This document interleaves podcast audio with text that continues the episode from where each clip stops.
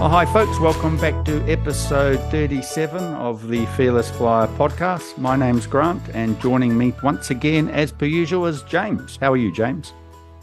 Yeah, I'm good, thank you. I hope all our listeners at home are doing well. In this episode, we're going to be talking about terrorism and disruptive passengers. But in the last episode, we chatted about the engineering aspect of operating an aircraft, and it was good to have Glenn join us in an interview for that. In this episode, we're going to be discussing terrorism. We're going to be addressing the issue of pilot suicide, which, as I've stated before, is, in my opinion, a selfish act of terrorism. And we'll finish on those pesky disruptive passengers. So, James, what's a simple definition for terrorism? So I guess a simple definition for terrorism is that of the US FBI, which is the unlawful use of force or violence against any persons or property to intimidate or coerce a government, the civilian population, or any segment thereof, in furtherance of political or social objectives. Okay, that makes sense. So what would be a simple way of explaining that? So break it down, basically, is that people are doing bad things to innocent people to get their way. Yeah, that makes sense. Now, this podcast is about aviation, but terrorists, in their quest, they use any means available to them to achieve their objectives. They could be like hijacking a ship, blowing up a bridge or building, taking hostages in a school, etc., etc. And the bigger the headline, the more focus they get for their cause, which I guess is why aviation in the 70s was such an attractive target for terrorists. Yeah, but it hasn't obviously just been in the 70s. The first real documented account of a terrorist act was on November the 5th, 1605, which is now more commonly known as Guy Fawkes Night. And this is known also as the Gunpowder Plot. And basically, a group of English Catholics, led by Robert Catesby, plotted to bomb the House of Lords in the UK in order to kill King James the First. The idea was then to install his 9-year-old daughter, Princess Elizabeth, as the Catholic head of state. The explosives beneath the House of Lords was discovered a day before the planned detonation. As a result, the conspirators were either killed in a battle at a mansion near Birmingham or executed for treason. Yeah, so back to aviation. Terrorism can be broken down into a number of different scenarios. You've got a bomb being placed upon an aircraft and being detonated remotely or by a mechanism.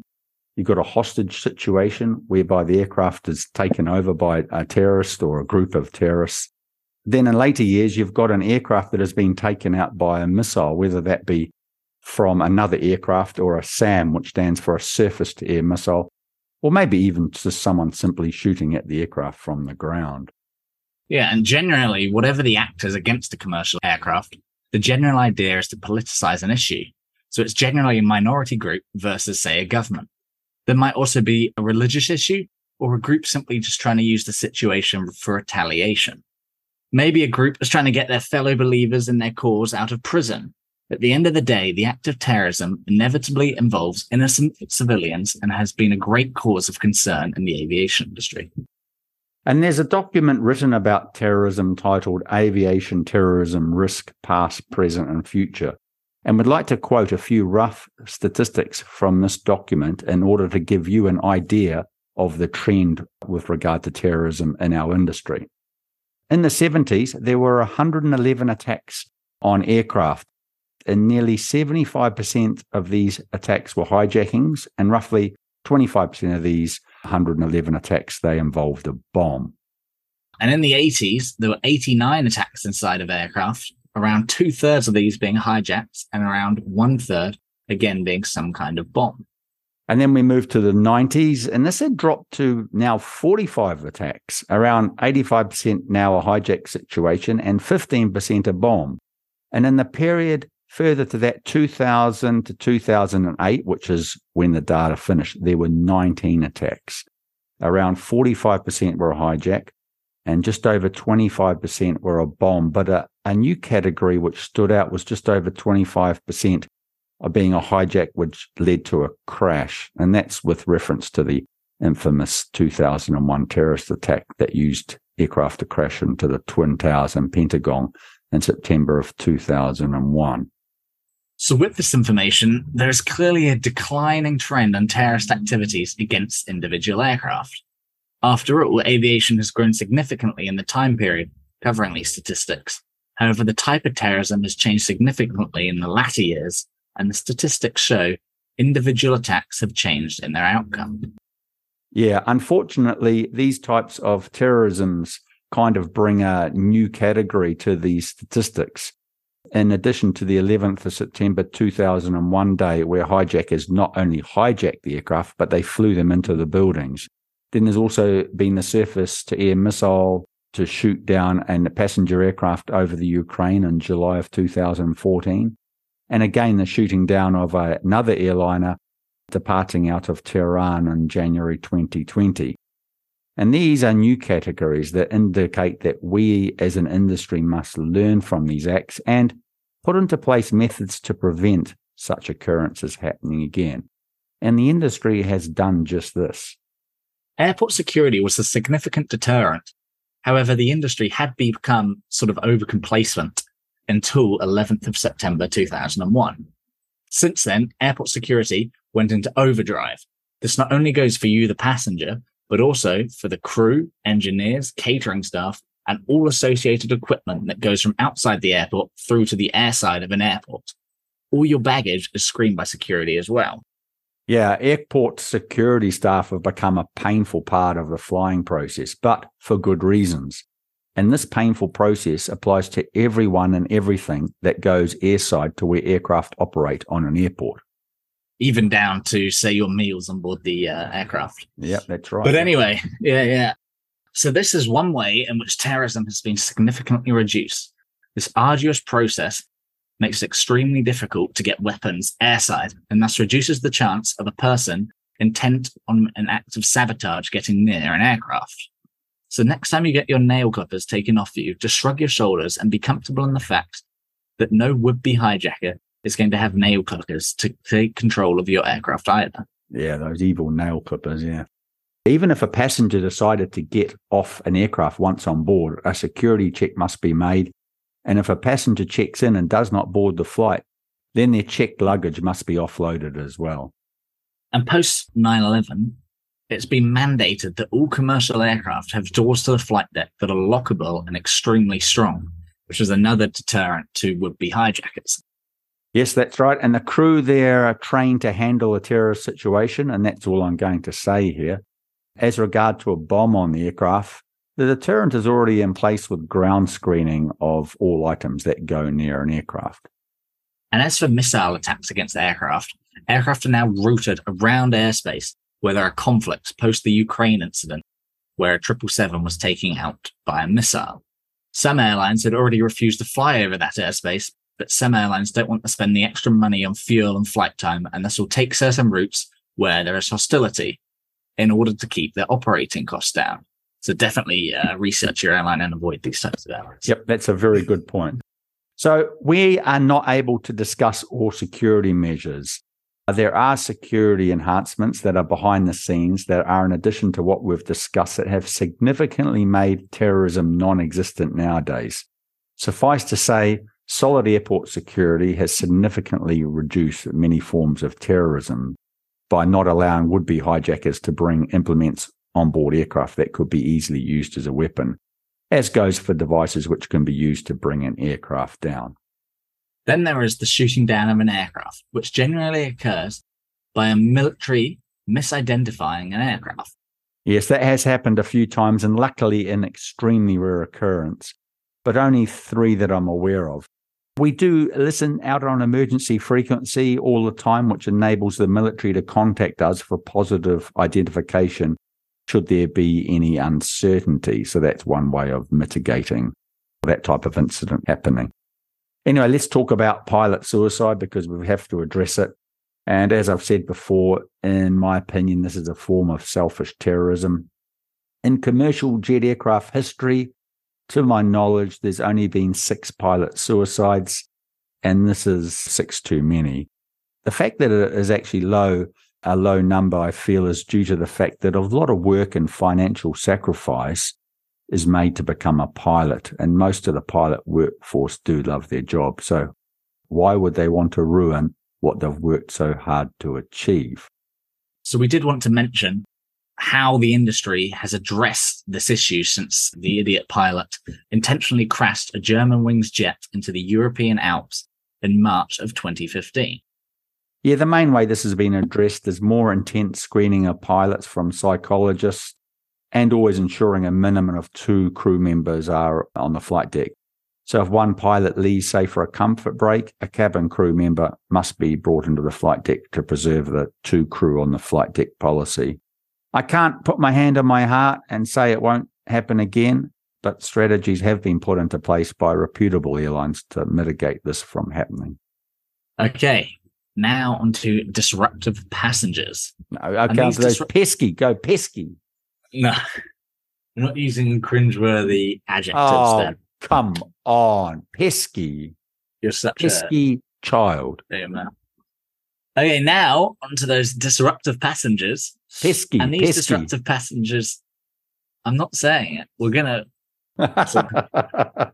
Should I put this in the podcast? No. Okay, so now onto these disruptive passengers.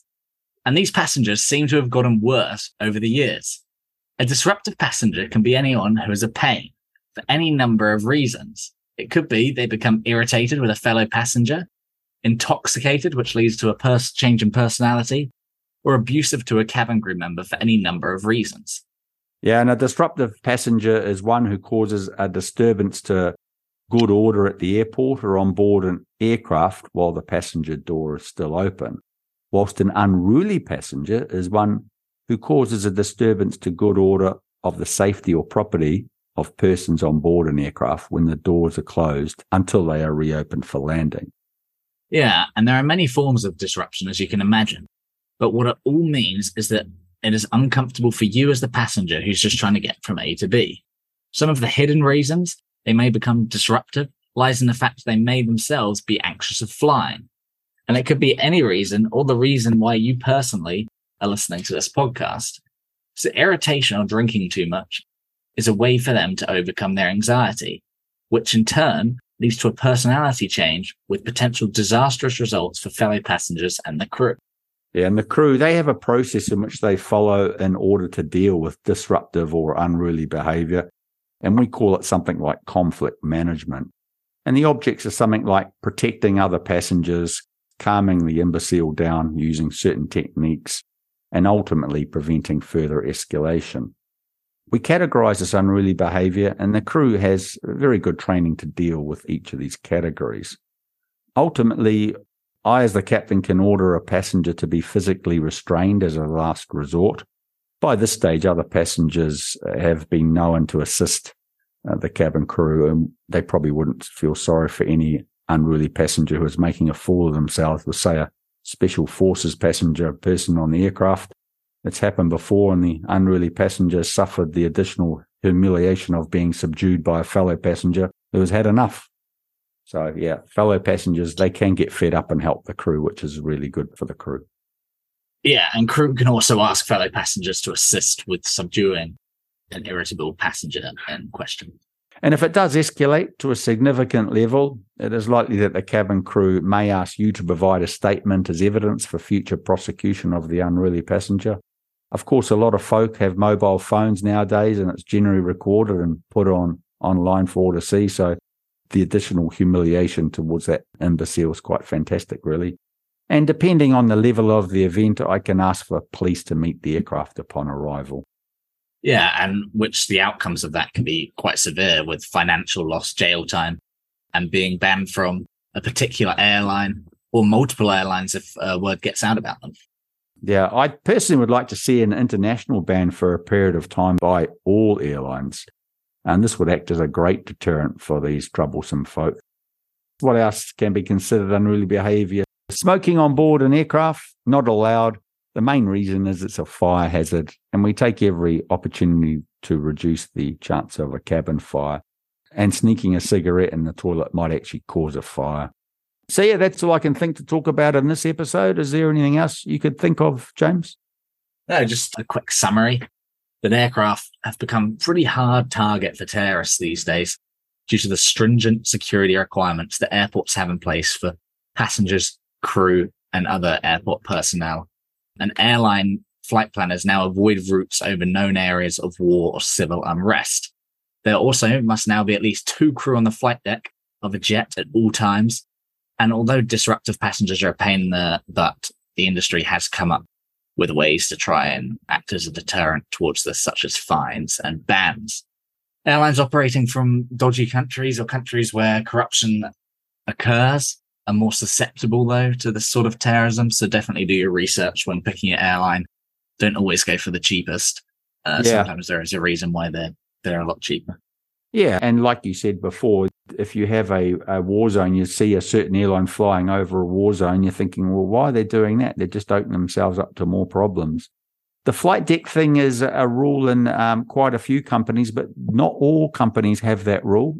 It's not a mandated rule internationally, the two crew on the flight deck, so that might be worth checking out.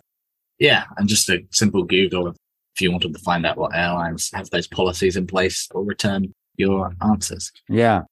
And with that, this concludes episode 37. In the next episode, 38, we're going to be talking about movies and TV and the news. And we're going to try and find a few of my colleagues that have seen movies or listened to news articles about incidents and talk about the fact that what you see in movies or on news items are either exaggerated or not correct, and put these incidents in perspective, or more to the point, bring a bit of reality to them. And that includes air crash investigations. So, yeah. Anyway, from me, thank you very much to your ears for listening. Have a wonderful day wherever you are in the world. And from James. Yeah. Good evening and goodbye.